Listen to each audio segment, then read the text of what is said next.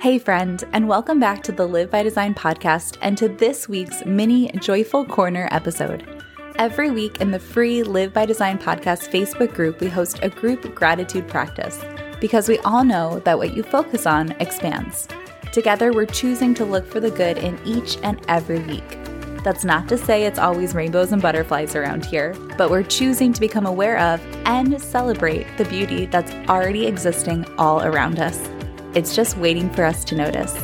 So come and join us over in our LBD Podcast Insiders Facebook group at mskatehouse.com slash community if you haven't already, because we would love to include you in this mindfulness practice too. So without further ado, here is my personal joyful corner from this week. And if you haven't yet, be sure to pop into the Facebook group today to share yours too. Hello, friend, and welcome to episode 160 of the Live by Design podcast. Today's episode is our short and sweet Joyful Corner episode, and I want to take a little time today to share with you how much I love my kids. Gosh, these boys. I mean, they really are everything to me. it's so important to me to still be Kate outside of motherhood. Um, but it's equally important to me to really lean into parenting and to just love these boys well. And I've just had so many special moments with them recently. And I thought I would share with you for our joyful corner a couple of moments with my oldest that have just really touched my heart. Of course, I have moments like that with my youngest as well, but this just came to mind because it was something that has happened a few times recently that just makes my heart so happy. And I thought you might enjoy it too. So the thing that I'm joyful for, grateful for this week is bedtime with my oldest son, Dexter. So Dex, for any of you who don't know him, is, and I'm sure every parent thinks this about their kid, but he's like real smart. like like he keeps me on my toes. He, he loves to learn. I like I love his love of learning so much. And he has this habit at bedtime. It's so cute. So we crawl into bed. Usually Conrad, my youngest son, is there too. Both my boys have big beds and they like to have sleepovers in each other's rooms. Um, I think it's because they don't like to be lonely. And so we crawl into one of their beds we watch an episode, like a little five minute how it's made on YouTube. That's like what they like to watch right before they fall asleep. And then we put the phone down and we, we have like cuddle time where we just lay down and we're just quiet. And Conrad usually falls asleep in like a minute. Like it's, cr- he falls asleep so fast. He gets it from my husband. I'm totally jealous. I wish I could do that. he falls asleep super quickly. And then I'll kind of like turn and snuggle Dexter for a little while. And it is so funny because he'll get really quiet and he'll be really still. And I'm like, I think he fell asleep too. This is great. And then, like, five minutes later, out of nowhere, he'll like ask me a question. And I'm like, holy crap, I thought you were totally like zonked out for the night.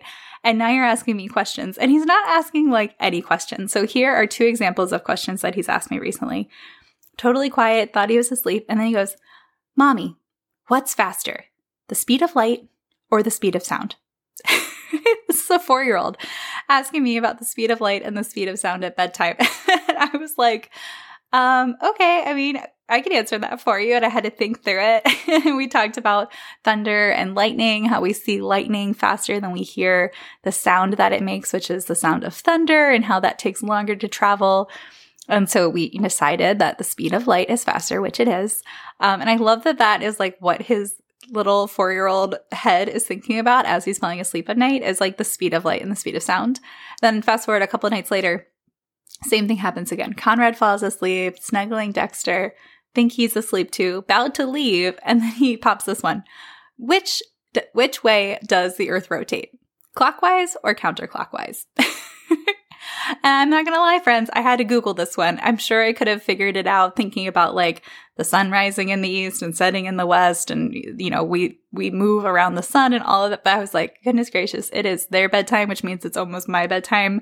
Uh, I don't know it off the top of my head, so I had to Google it, and then we talked about it for a little while before he eventually fell asleep. But the thing that I love most are these quiet moments together, these moments when they surprise me, uh, when the boys say something or do something that is just so sweet or endearing, um, that's totally like of their own creation. You know, Dexter's love of learning and love of science in particular it's just so fun to get to behold.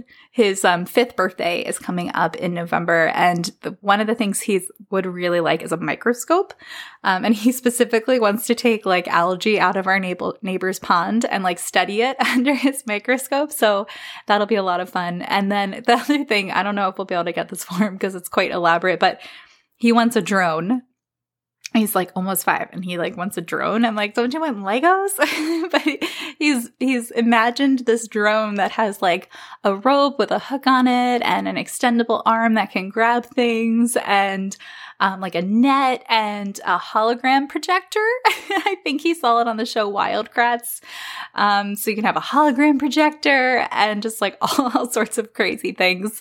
Um, and it's so fun to hear what he is thinking up, what he's imagining, how kids have this ability to not put limits on their thoughts and their imaginations and their hopes and their dreams, and they just let it go wild there's something really beautiful in that. And so that's what I'm grateful for this week. I'm grateful for these quiet moments with my boys, for the times that they say things that totally stop me in my tracks and either make me think and go deeper with something or just make me laugh or smile. Or in the case of Dexter at bedtime and the speed of light or the rotation of the earth, I just love these moments where I'm kind of in awe of him. Um, and who he is and how he thinks and what he's interested in. And I'm just really grateful that I get to be his mom, that I get to be here um, for his life and support him and love him well and um, keep nurturing this love of learning. Uh, I hope that that love of learning continues for a really long time to come. So, friend, as we wrap up this episode, I would encourage you to take a moment and to think about what you're grateful for this week. Something or some place or some experience from the last week or so that made your life a little lighter and a little brighter as a result. Because what we focus on expands, and we're going to choose to look for the good here on the Live by Design podcast. Thanks again for tuning in this week, friend. And if you haven't already joined us over at mskatehouse.com slash community to be part of our free Insiders Facebook group, go ahead and join now to surround yourself with others who are choosing to live by design and not by default. And while you're at it, subscribe to the LBD podcast wherever it is that you choose to listen so you're sure to catch each fresh new episode as it drops. I will be back in your earbuds next week. And until then, friend, spread some joy, make someone smile.